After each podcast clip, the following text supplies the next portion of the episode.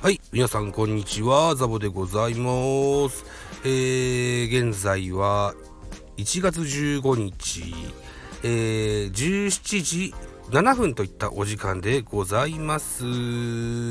ザボのフリースインガーをやっていきたいと思います。この番組ザボのフリースインガーは野球好きなザボがカジュアルに野球を語る番組でございます。スタイフ野球部背番号6番、頂戴してございます。といたところで本日はこんな記事を皆さんとご共有できればというふうに思いまして、えー、1月15日土曜日11時 ,11 時配信デイリーの記事でございます。日本ハム清宮が減量で挑む今季過去の長距離砲ダイエット前後はといった気になる記事でございます。日本ハム清宮幸太郎内野手22歳が新庄ビッグボスのダイエット指令に応え交渉103キロから94キロに減量した。昨シーズンは初の1軍出場なし。今シーズンは大変身を、えー、成績に反映できるか勝負の年となりますと。過去にも打撃改造を狙って大胆な減量を行ったスラッガーがいる。以下は大幅ダイエットを敢行した主な長距離砲と経緯と成績。減量前年と比べてみますといった記事なんですね。はい。といったところで、まずは門田博光レジェンド南海オリックス大英で活躍した左のスラッガーホームラン記録、えー、NPB 第3位じゃなかったかな行ってみましょう1988年オフに南海からオリックス移籍が決まりデンマーク法のダイエットで減量デンマーク法なんていうのがあるんですね。卵の黄身と野菜だけ。塩分は一切ダメというストイックな食事を観光いたしました。引退後にデンマーク法は1週間で10キロ痩せられるんやけど反動がすごいから終わるとすぐ戻ったね。と明かした。えー、何回まず減量前。88年。えー、447打数。139安打。ホームラン44本。打点125打点。打率3割1分1厘。ダイエット後の10キロダイエット後の89年オリックスにおきまして406打数124安打33本塁打63打点打率3割5厘と押しなべて一回りスケールダウンしたといった状況でしょうか。はい。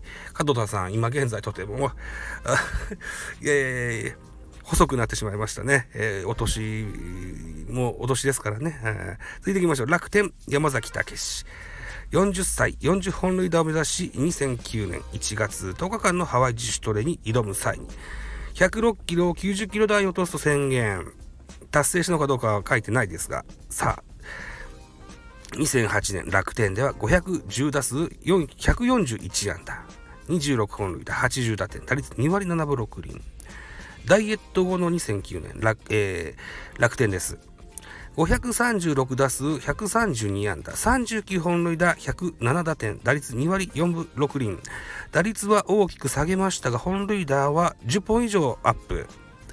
打点も20以上アップと主力主軸としてはこっちの方がいいのかな？うん。ですね。2割7分も2割4分もそれは言い過ぎか。続いていきましょう。オリックス T 岡田選手。2010年、本塁打王が翌年から16本から10本と、さらに書こうと。13年は4本塁打、崖っぷちを覚悟し、14年は規定を取り戻すため6キロ減量いたしました。えー、減量前。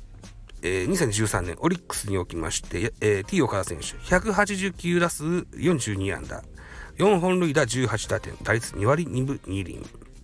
ダイエット後の2014年、オリックスにおきまして、472打数127安打、えー、本塁打が24本、打点75、打率2割6分9厘と大きく回復させました。ここは目に見えて、もうこれレギュラーを再獲得したといったような、そんな数字ですね。うん最後、広島カープ、松山竜平選手。2015年激痩せし、春季キャンプ地、日南入りをしました。94キロから6キロダイエットに成功。肉体改造でプロ入り後、最軽量の88キロになったというダイエットを果たした松山選手。まず前年、ダイエット前2014年は広島におきまして233打数74安打、7本塁打34打点、打率3割1分8厘放ちました。ダイエット後2015年。202打数56安打、7本塁打26打点、打率2割7分7厘と、うーん、下がりましたですね。うん、本塁打は同じですけどね、とりあえず打数も減ったしね。うん、人それぞれと。いったところじゃないでしょうか。ね。うん。まあ、清宮選手は去年、えー、一軍出場なかったということもあり、うん、何かを変えないと、おということもあるんでしょう。うん。さあ、2022年、ビッグボスのもと、看板選手の多くいなくなった日本ハムファイターズの新しい看板として、清宮選手の活躍が待ちわびられる、そんな、日本ハムのファンの方々の思いではないでしょうかと。はい。いったとこにしときましょうかね。えー、写真は、えー、清宮選手と安田選手、ね、同級生でお互いの活躍を誓うと、えー、現在、えー、一緒にトレーニングしているというふうな写真が写ってますので、これを、あれにしましょう。うん。サムネにしましょうと。いったところで締め工場いきますね。締め工場、お時間でございます。私、ザボスタンド FM の他に、ポッドキャスト番組ベースボールカフェ期間中世ラジオトークポッドキャスト番組ミドル巨人くんの音ザボの多分多分アンカーを中心に各種ポッドキャストで配信中、リーベン、スポティファイ限定で配信中、ミュージックのトーク、大人でおしゃれな音楽番組をやってみたいのだが、音だが、など配信番組多数ございます。フォロー、いいね、お願いいたします。まだ匿名でコメントできる Google フォームと質問箱をご用意してございますので、ぜひお気軽にご利用ください。あと、ハッシュタグ、ザボとつけてツイートございますので、後ほどエゴサもいたします。何卒よろしくお願いいたします。本日の21時30分からベースボールカフェ期間中世新作の収録の予定があります。えー、1月16日日曜日にアップができればいいかなというふうに考えております。また1月16日は、うーん、第3日曜日でしたよね、確か。第3日曜日だったと思うんだよな。リーベンの日ですね。そうですね。第第3日曜日なんで、リーベンの配信の予定があります。予定があります？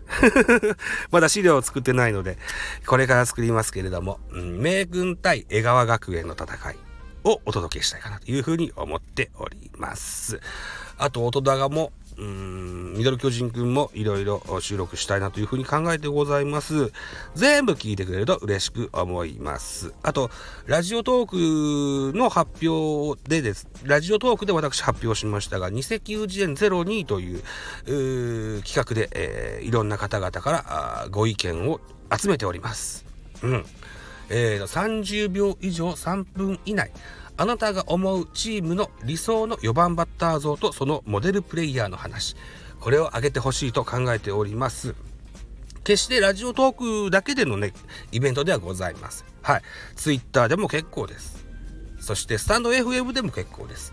概要欄概要欄にハッシュタグカタカナで二石油次元半角の数字で02と打っていただいてですね。先ほどの30秒以上3分以内の音声でですね、えー、配信していただくか、あるいは Twitter でつぶやいていただくか、えー、みたいな、形で、えー、二石友人企画募集しております。はい。スタイフを聞いてらっしゃるあなたのお声もぜひお待ちしておりますので、ぜひよろしくお願いいたしますといったところで本日以上でございます。はい。またお耳にかかりましょう。バイチャ。こんばんは。クリスチャンです。